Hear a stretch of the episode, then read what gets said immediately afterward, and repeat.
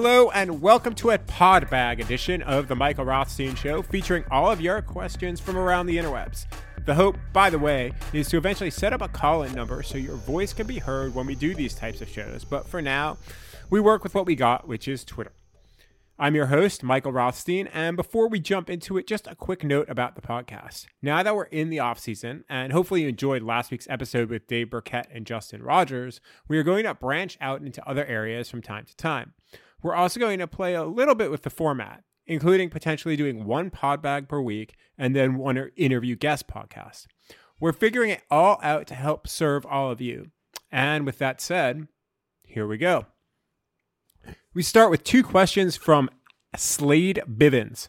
First, the Lions need about a dozen or more talented players to impact this roster for the better in a league that sees about one impact player per three teams every year. How can the Lions turn the corner and stop this slide to basement dweller status?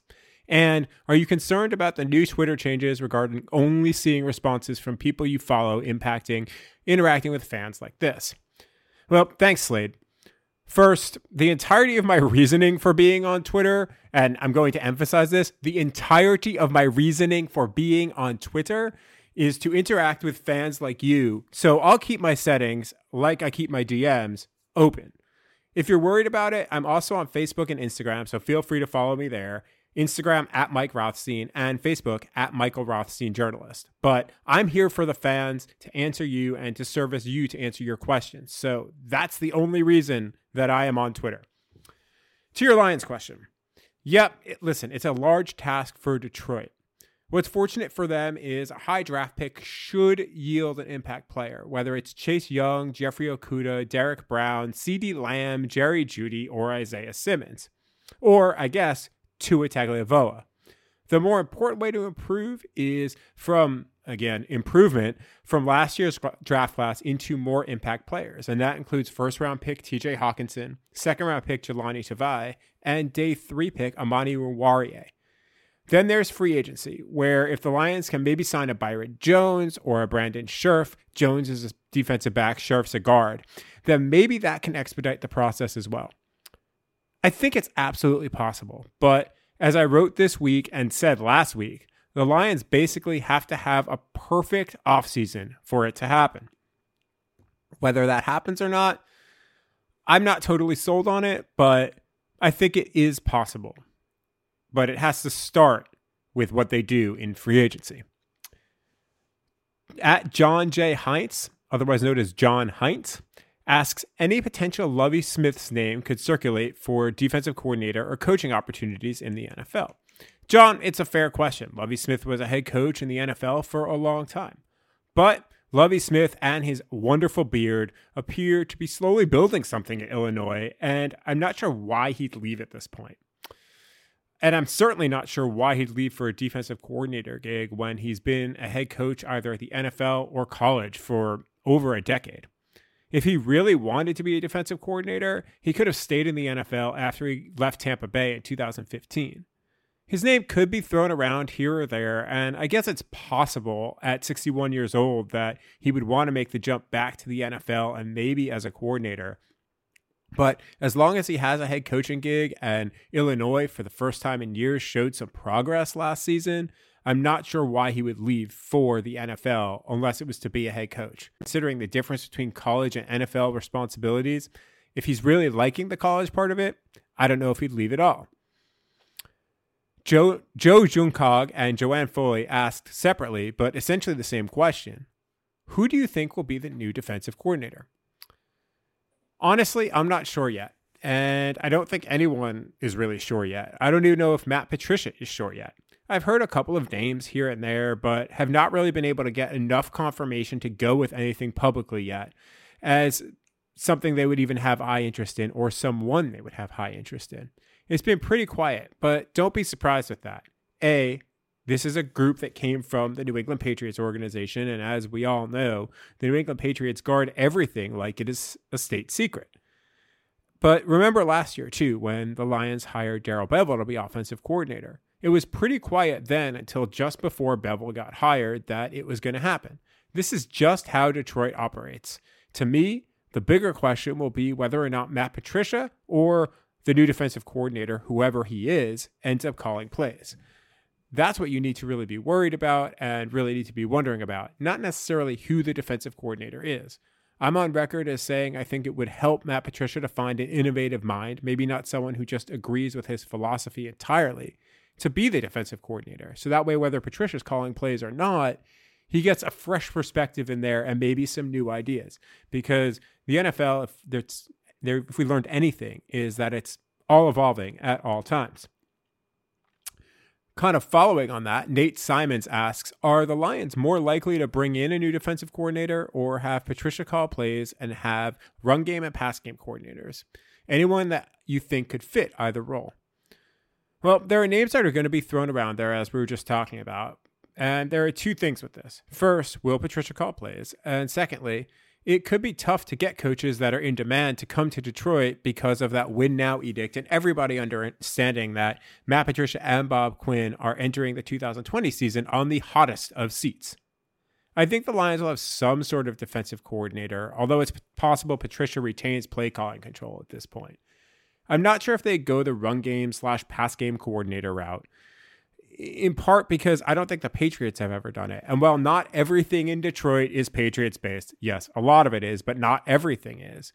You have to think Patricia's staff construction will go with what he's comfortable with. And based off of what he's done so far, that seems to be a more traditional structure. I still think Steve Gregory gets a promotion to a position coach probably defensive backs, but who knows, maybe linebackers. Other than that, I haven't heard many names at all. Another name to potentially watch would be Joe Whitt Jr., but he has ties to Mike McCarthy, and Mike McCarthy just got hired in Dallas, so uh, he may end up there too. A lot of this remains to be seen, but I think in the next few days, the next week, we'll start to hear more and more about who they might hire and what directions they might go with. Because don't forget, they're coming off of a long season too, so they want to take a breath before they make a move. We'll be right back right after this.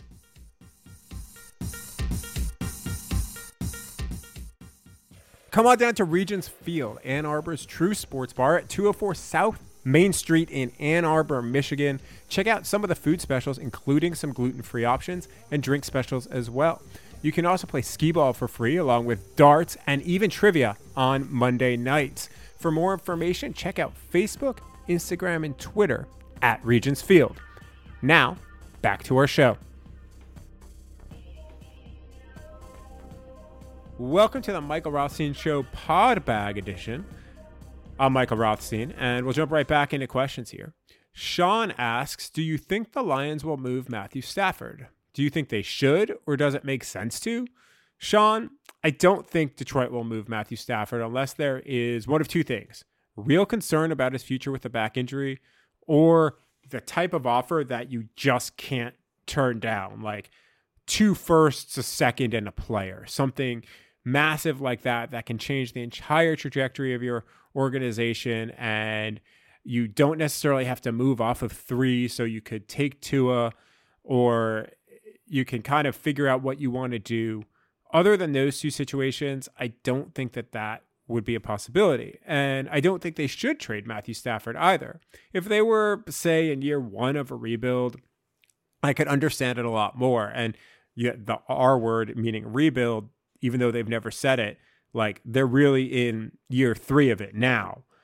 The, but the Lions have to win this year. Martha Ford and Sheila Ford Hamp made that perfectly clear. The expectation is to be in playoff contention. And Tua Tagovailoa would be a rookie coming off of an injury. So even if Detroit were to take him at number three, I don't know if the Lions would move on from Matthew Stafford in 2020 anyway, because you have to feel comfortable with Tua starting from day one and being able to win enough games to get you to the playoffs right away even if it became an Alex Smith, Patrick Mahomes situation or a Joe Flacco, Lamar Jackson situation, if they did take Tua, or even to go back further, a Kurt Warner, Eli Manning situation, I, I just don't know that they would move on from Stafford right away. Now, if they took Tua and things went well, I could see them moving on from Stafford after the 2020 season, really one way or the other.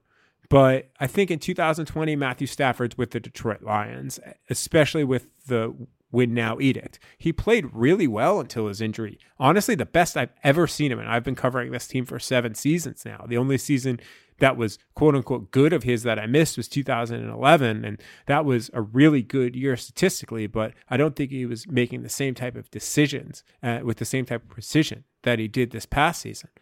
And he's also young enough where he should be good for another three to five years at least. The back obviously is a concern. There's no doubt about that. But uh, until, listen, if, if it pops up again, you've got real questions. But I think that at this point, you kind of have to roll with Stafford. And I would not move him unless I got an offer that I really could not turn down that was franchise altering. Think Ricky Williams, draft day trade Herschel Walker draft day trade type situation. That's how big I think it would have to be for the Lions to move on from Matthew Stafford.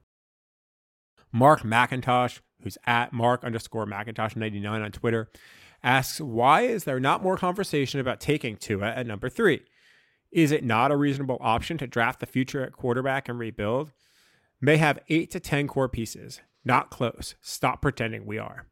Well, first of all, I'm not pretending they are. and if you've read me, you you kind of know that.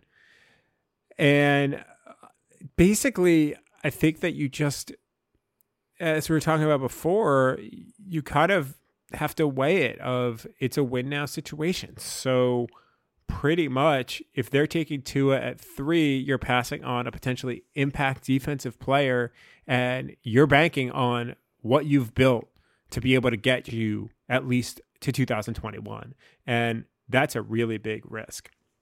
We're going to answer more of this question in a second with a compound question from Dylan Getz, who asks Do you think the Lions will attempt to trade back in the draft? Also, would a GM coach duo draft a developmental type quarterback, aka Tua, for after Stafford if they have been instructed by management to win next season? Or would they more likely to simply draft a starter for next year?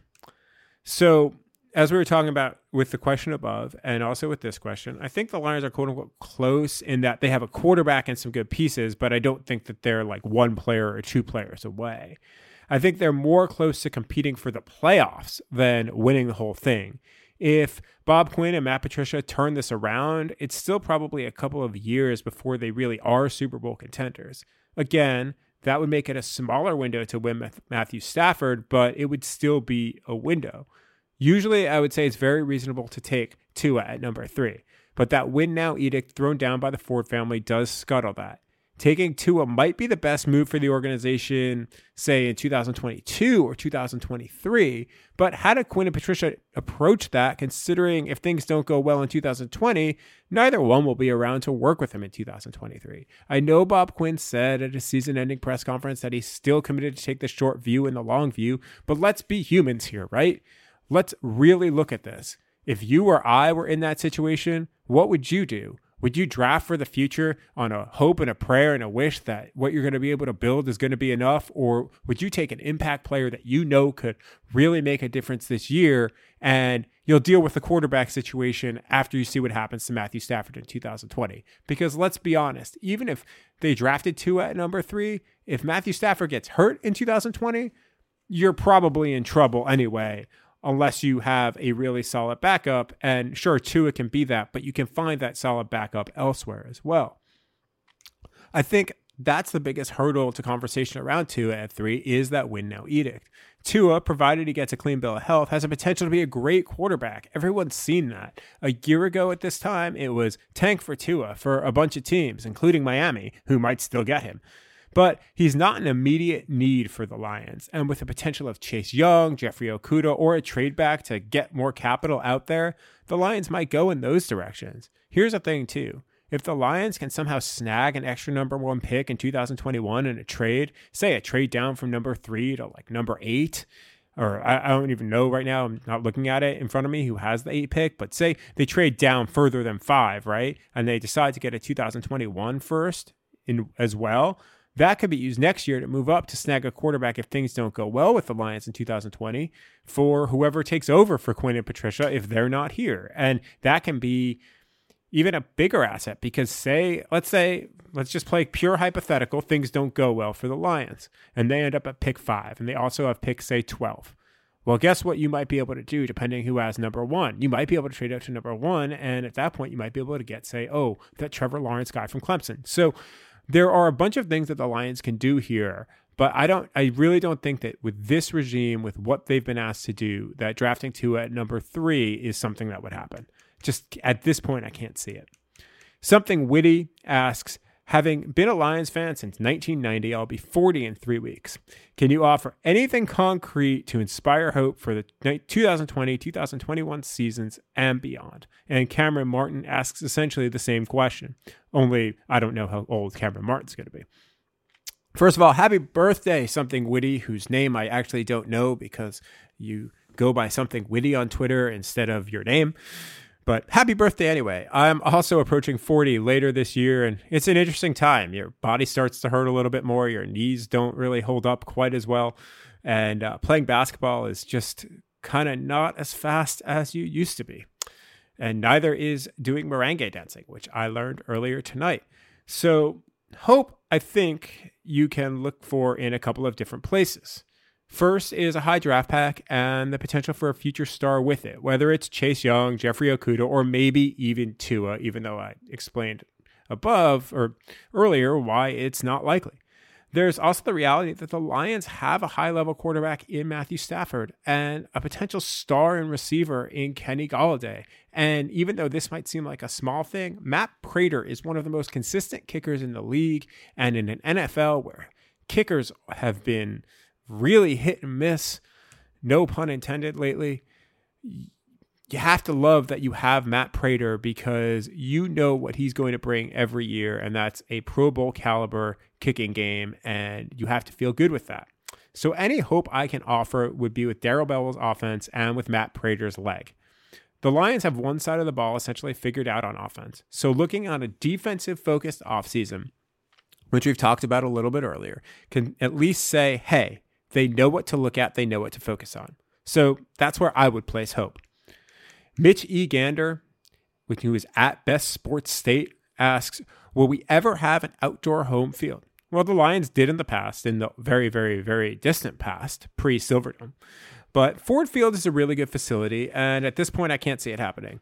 The Lions just poured a lot of money into improvements for the place, so I think it'll be around for the foreseeable future. And frankly, it should be.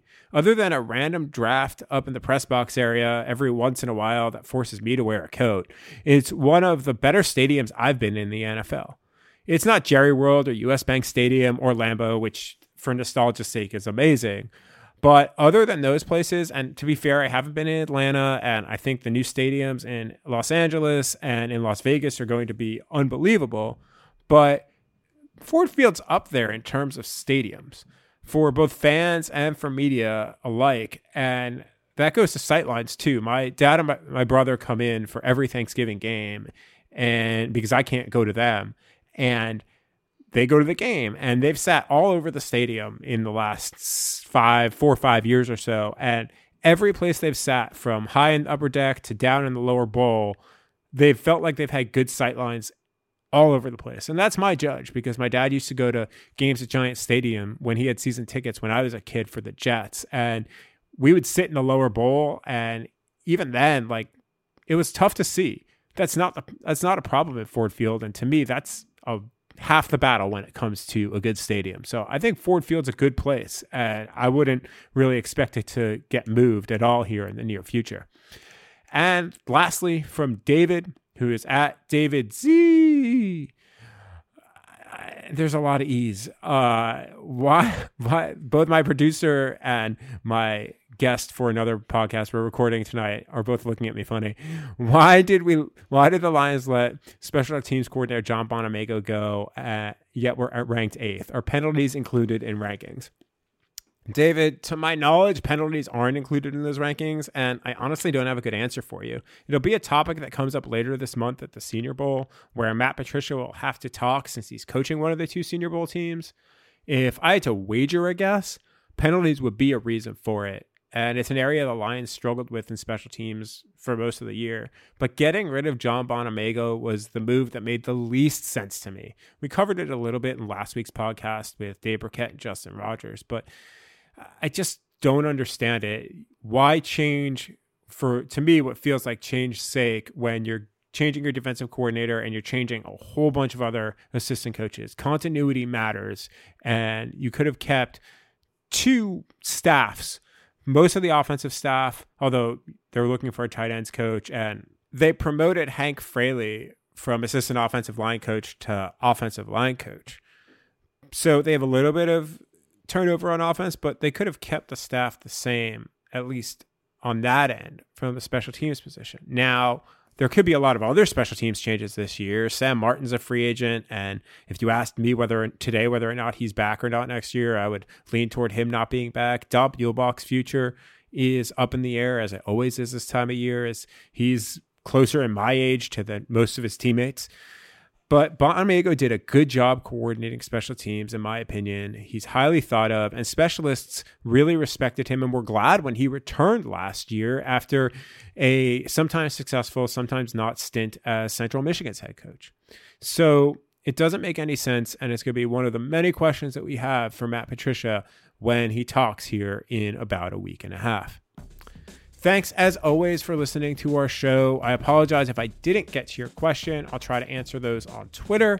Thanks as always to Regents Field for hosting this podcast. Come on by for some drink specials, for some good food, from for some skee ball, 204 South Main Street in Ann Arbor. If you're planning on coming by and want to maybe see a live taping of the show, let me know and I'll try to let you know when we're going to tape. Thanks as always to my producers, Stephen Arkinall and David Woodley. You can read me at ESPN.com and follow along on Twitter and Instagram at Mike Rothstein and Facebook at Michael Rothstein Journalist. Remember to rate, review, and subscribe on iTunes, Spotify, Google Play, and wherever you listen to the podcast. Also, one last thing we need your help. Tell me who you want to hear from in the future, whether it's Lions related, football related, or anything else. I've got a long list of guests to get on the program, but I want to know who you want to hear from in the future. And with that, we'll talk with you next week.